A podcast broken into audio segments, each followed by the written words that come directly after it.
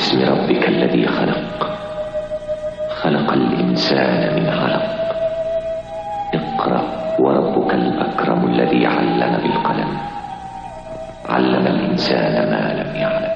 بسم الله الرحمن الرحيم. قل بسم ربك الذي خلق خلق الإنسان من علق اقرأ وربك الأكرم الذي علم بالقلم علم الإنسان ما لم يعلم.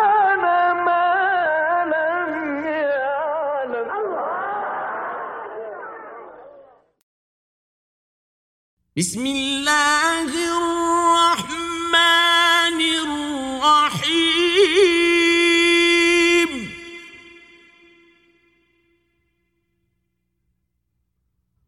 ألم تر كيف فعل ربك بأصحاب الفيل؟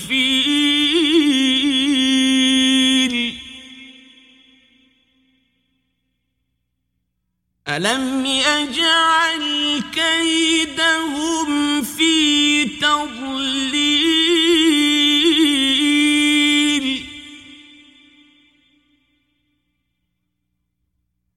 وأرسل عليهم طيرا أبابيل ترميهم بحجارة من سجيل فجعل لهم كعصف مأكول. به نام خداوند بخشنده مهربان. آیا ندیدی که چه کرد پروردگار تو با پیلیاران؟ آیا نیرنگ آنها را در طریق گمراهی نگردانید؟ و فرستاد بر آنان پرنده‌ای را دست دسته. همی انداختند آنها را با سنگی از نوع گل. پس آنها را چون کاه برگ خورده شده گردانید. الم تر کیف فعل ربک باصحاب الفیل. الم تر استفهامی اعجابی و انکاری و اثبات معلومی چون محسوس و انکار ناپذیر است. کیف فعله استفهام از چگونگی وقوع حادثه است پس از ثبوت و تحقق آن. اضافه ی رب به ضمیر خطاب اشعار به تأثیر تربیتی و اشاره به مقدمه بودن این حادثه برای ظهور پیامبر دارد. اصحاب الفیل اتکاء و افتخار به پیل و پیروی از آن را می‌رساند. زیرا مصاحبت، ملازمت و پیروی از مقام و قدرت برتر است. این تعبیرات یعنی الم تر، کیف فعل و اصحاب الفیل مبین شهرت اصل این داستان و حادثه در میان عرب یا اهل مکه بوده است. اما اینکه فعل رب به چه صورت و با چه وسیله انجام شده؟ گویا پیش از نزول این سوره برای عرب معلوم نبوده است. و همین که عرب سال وقوع این حادثه را مبدأ تاریخ و فصل نوینی برای خود گرفت و آن را عام الفیل نامید نیز، دلیل بر شهرت وقوع تأثیر آن در زندگی قریش و دیگر عرب بوده و نیز تاریخ نگاران اسلام به اتفاق عام الفیل را سال ولادت پیامبر اکرم صلی الله علیه و آله و سلم نوشته و این واقعه و تقارن را از طلایع ظهور و بعثت آن حضرت دانستند. بنابراین در زمان نزول این سوره و استفهامای تقریریش، یعنی الم تر کیف، الم یجعل کیدهم و غیره، بیش از پنجاه سال از عام الفیل نگذشته بود و مشرکین قریش و عرب میبایست که یا خود شاهد این واقعه باشند و یا به واسطه پدران خود آن را شنیده باشند.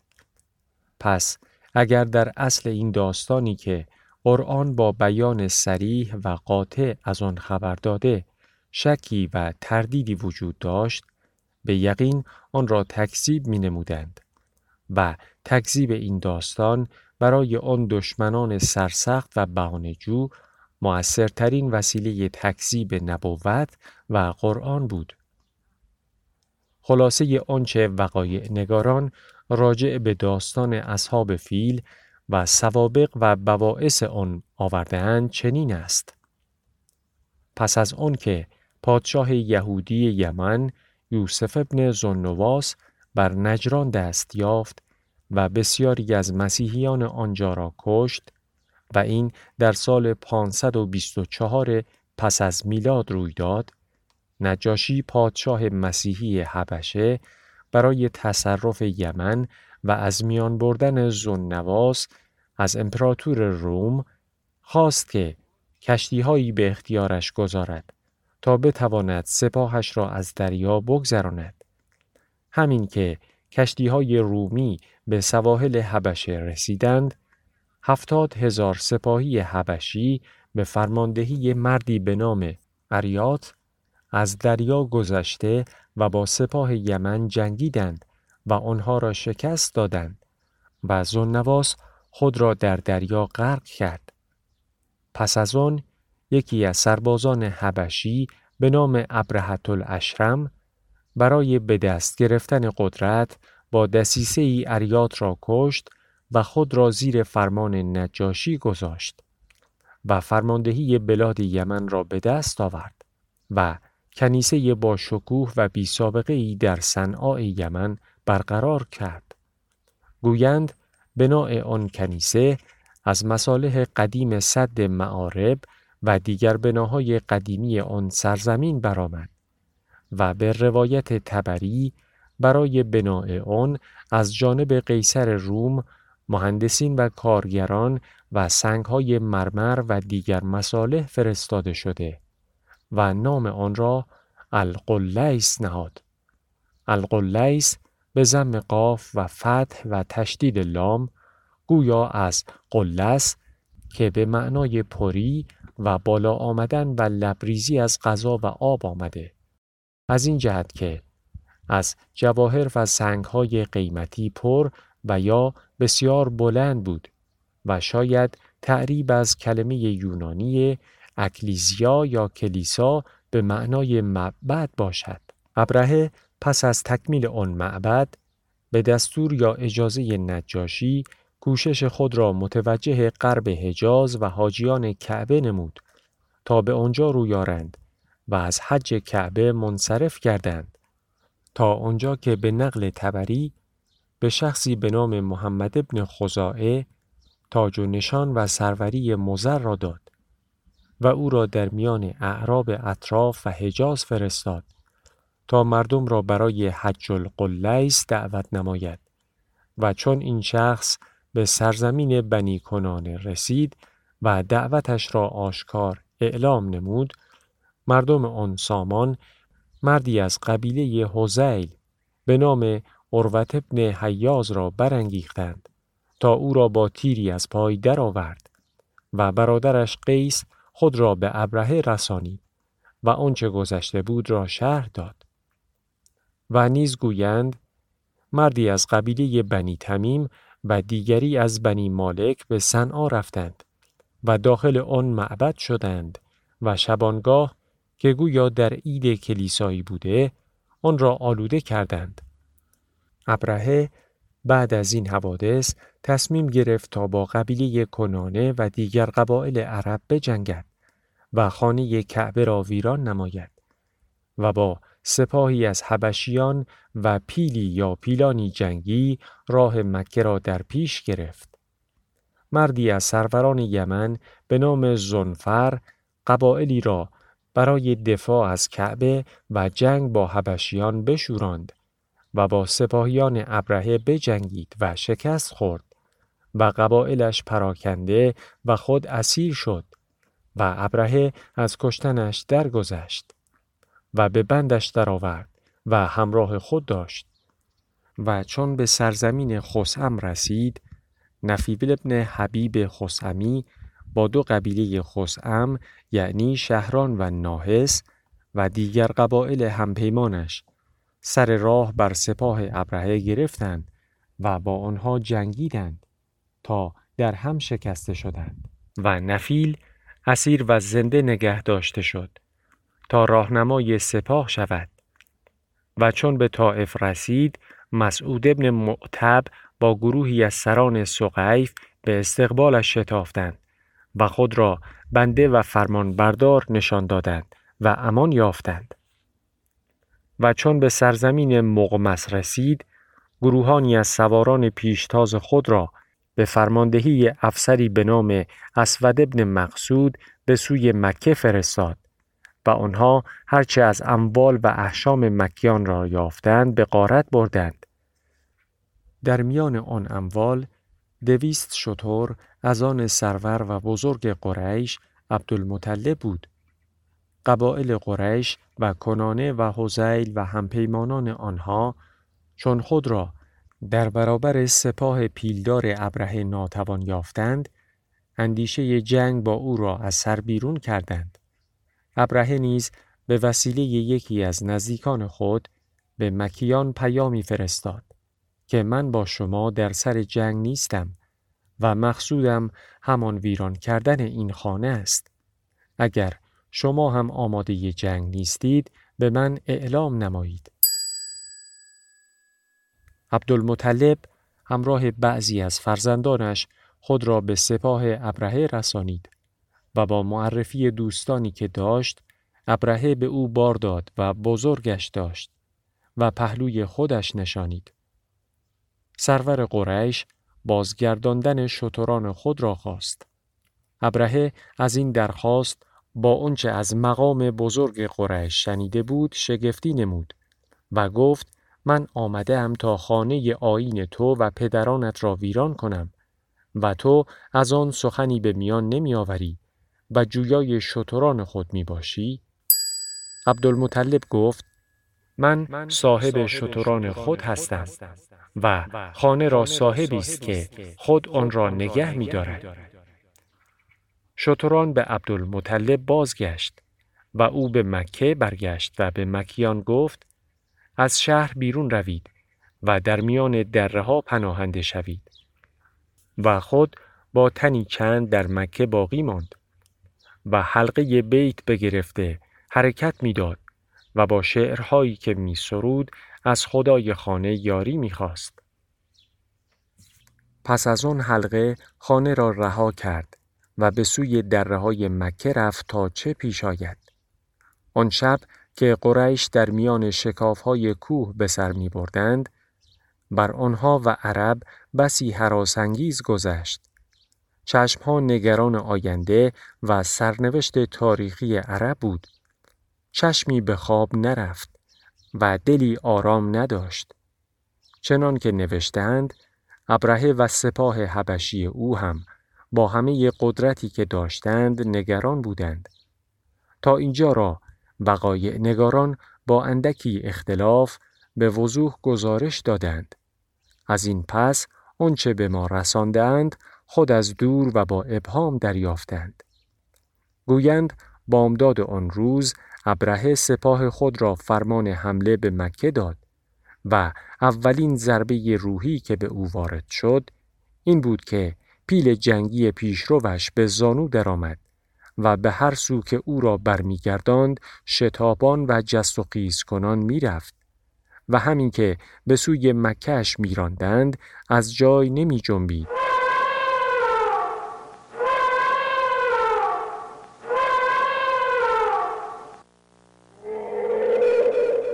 و گویند در چنین هنگام مرغانی مانند چلچله از سوی دریا پیش آمدند که در منقار و پاهای هر یک سه سنگ ریزه بود و هر ریزه سنگ بر سر و پیکر یک نفر فرود می آمد و هلاکش می کرد. پس از تأمل در این گزارش تاریخی و در نظر گرفتن جنگ‌های دامنه‌دار و پر از حوادث و جزر و مد بین امپراتوری روم و ایران و وضع سرزمین یمن و عربستان، چنین دریافت می‌شود که انگیزه ابرهه، یعنی فرماندار و نایب السلطنه پادشاه حبشه، برای ساختن کنیسه با شکوه القلیس در کشور یمن و سپس کوشش او برای انصراف اعراب از کعبه و روی آوردن به آن معبد و بسیج چنان سپاهی برای ویران نمودن کعبه، فقط گسترش مسیحیت و نجات مردم آن سرزمین‌ها از شرک و بتپرستی نبوده است. هدف واقعی امپراتور روم که پادشاه حبشه و فرماندار یمن دست نشاندگان آن بودند، در زیر نقاب دعوت و گسترش مسیحیت، استعمار و توسعه منطقه نفوذ و ایجاد پایگاه‌هایی در اطراف سرحدات ایران بود، چنان که پیش از آن قسمت‌هایی از فلسطین و سوریه و شمال و غرب عربستان را پایگاه‌هایی برای مسیحیت کردند و در جنوب عربستان و سرزمین حمیر چندین کلیسا ساختند و مردم سرزمین نجران را که در نزدیکی نوار مرزی دریای سرخ و سرحد میان یمن و عربستان است، به آیین مسیحیت درآوردند. بنابراین سرزمین حجاز از سمت شمال و غرب و جنوب در محاصره پایگاه‌ها و مناطق نفوذ امپراتوری روم درآمده بود. سرزمین حجاز با وضع خاص و صحراهای خشک و وادی‌های پرپیچ و خم و قبایل پراکنده و متحرکی که در آن پیوسته در حال نقل و انتقال بودند، شرایط خاص و جدایی از دیگر مناطق نفوذ دولت‌های استعمارگر داشت. از سوی دیگر، راه به سرحدات ایران از دریای عمان و خلیج فارس هم دور بود و هم احتیاج به کشتی‌های بسیار و سپاهیان دریانورد داشت و نزدیکترین و آسانترین راه خشکی برای عبور سپاهیان حبشی و عرب وابسته به روم که در جنوب و غرب عربستان پایه گرفته بودند، همان قسمت‌های مرکزی بیابان حجاز بود که به سرزمین عراق و سرحدات ایران پیوستگی داشت.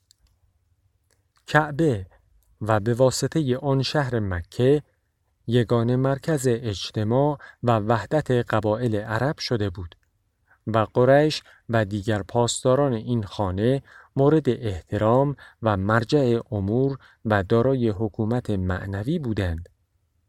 نیرنگ و نقشه سیاسی یا به تعبیر این سوره کید ابرهه و حکومت حبشه و روم این بود که با ویران کردن کعبه و از میان بردن مرکز و مرجع قبایل عرب، آنها را به سوی کنیسه با شکوه و چشمگیر صنعا متوجه گردانند تا نفوذشان را در میان عرب و سرزمین حائل آنها پیش برند. برای اجرای همین نقشه چنان سپاهی را با پیلان جنگی که برای عرب هراس‌انگیز بود بسیج نمودند. انگیزه آنها نه ایمان به مسیحیت و هدایت مشرکین بود و نه انتقام برای آلوده کردن و اهانت شدن به آن کنیسه. اینها نقاب و بهانه‌ای بود تا با قدرت نظامی نقشه و کید خود را اجرا نمایند و در واقع پیلیاران یا اصحاب الفیل و کیداندیشان و نقشه کشانی بودند که می‌خواستند آیین و خانه خدا و سرنوشت بندگان خدا را به بازی گیرند. علم یجعل کیدهم فی تضلیل و ارسل علیهم طیرا ابابیل. علم یجعل استفهام تقریری برای اثبات جعل و توجه به تذلیل کید آنها و تفصیل کوتاهی از کیف فعله است. کیدهم با اضافه به ضمیر جمع اشعار به این دارد که نقشه‌ای دست جمعی و پنهان از دیگران در میان بوده است. فی تذلیل که به صورت ظرف و از باب تفعیل آمده، فرو رفتن در گمراهی و سردرگمی پی در پی را می‌رساند. واو حالیه یا عاطفه و برای تفصیل ارسال به معنای آسان رها شدن از استفهام تقریری و تحقیقی الم تره الم یجعل چنین برمی آید که نابودی اصحاب فیل و سردرگم شدن کید و نقشه براب شدن نقشه آنها محقق و مورد اقرار مخاطبین بوده است. و از خبر و ارسل علیهم به نظر می رسد که پیش از این آیه و آیات بعد فرستادن طیر و چگونگی وسیله‌ای که آنها را از میان برد مجهول یا مبهم بوده و پس از آن هرچه ناقلین گفتند مستند به ظاهر همین آیات است. و چون هیچ نام و نشانی از آن طیر جز رها شدن یعنی ارسال به صورت گروه گروه در آیه نیامده، بعضی مفسرین که گویا خود را ناچار می دیدند که در همه مسائل و مطالب قرآنی اظهار نظری نمایند، به خیال خود یا نقل از تخیل کسانی که اشیاء مبهمی را از دور دیده بودند، برای آن مرغان تصویرهایی نموده و اوصافی نقل کردند. از ابن عباس آنها را بینی‌هایی چون بینی مرغ و چنگال‌هایی چون چنگال سگ بود. از ربیع نیش‌هایی چون نیش درندگان داشتند. از سعید ابن جبیر مرغان سبز رنگ و دارای منقار بودند. از عبدالله ابن عمیر و قتاده مرغانی سیاه رنگ و دریایی بودند که با منقار و چنگالشان نوعی سنگ داشتند و نیز گویند این گونه مرغ نه پیش از این دیده شده بود و نه پس از آن دیده شد و از این قبیل اوصاف. الله اعلم. ترمیهم به حجارت من سجیل فجعلهم کعصف المأکول. فاعل ترمیهم طیرن به اعتبار جماعت یا ابابیل است. بعضی یرمیهم خواندند که فاعل آن ربک باشد. حجاره دلالت بر نوع خاصی از سنگ یا سنگریزه دارد. من سجیل بیان آن نوع خاص است. سجیل اگر از سجل اشتقاق یافته باشد دلالت بر این دارد که ماده سنگی مذابی بوده است. و نیز بیشتر مفسرین و اهل لغت که آن را غیر مشتق و معرب از سنگ گل گرفتند، شاید ناظر به ماده مذاب و مخلوط از سنگ و گل باشد. آیه هشتاد و پنج و هشتاد و شش سوره هود و همچنین آیات هفتاد و چهار و هفتاد و پنج سوره هجر به چنین سنگی اشاره دارند.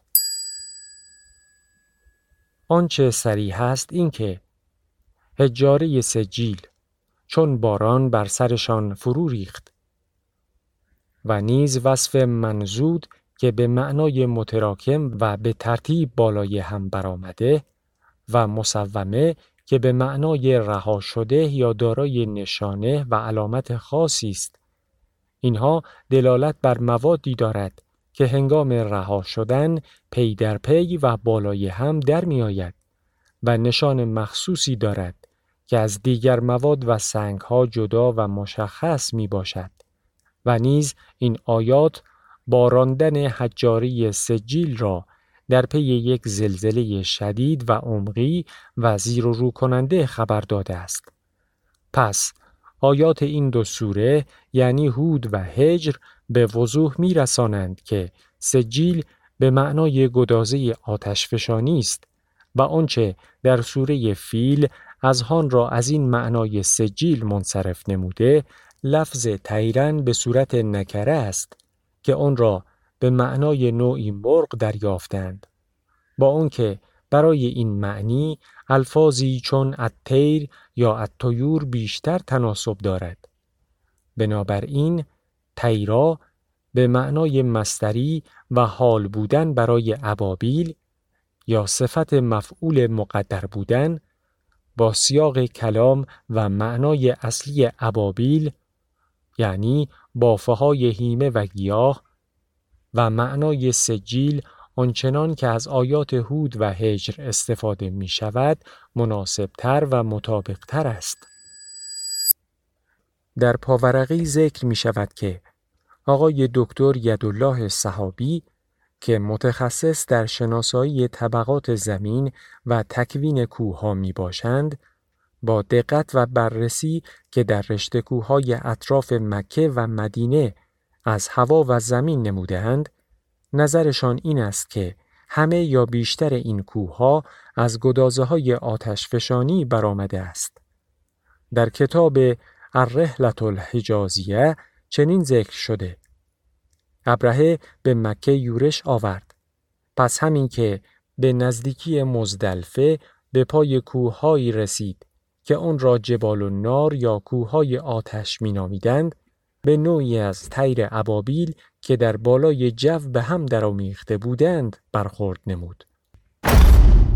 در هر حال گویند چون قطعه‌های ابر سیاه یا دسته‌های مرغان پیش آمد و با ریزش سنگریزه‌های سوزان سپاه ابرهه را ناگهان از پای درآورد، بیشتر آنان یک جا هلاک شدند و بعضی که گویا از معرض اصابت دورتر بودند در اطراف بیابان و بین راه مردند و در ابدانشان جراحات و تاولهایی چون آبله دیده میشد.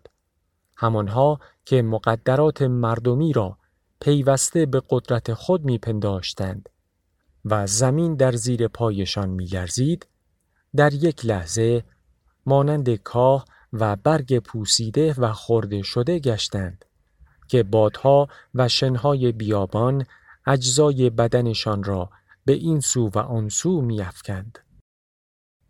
فجعلهم کعصف المأکول.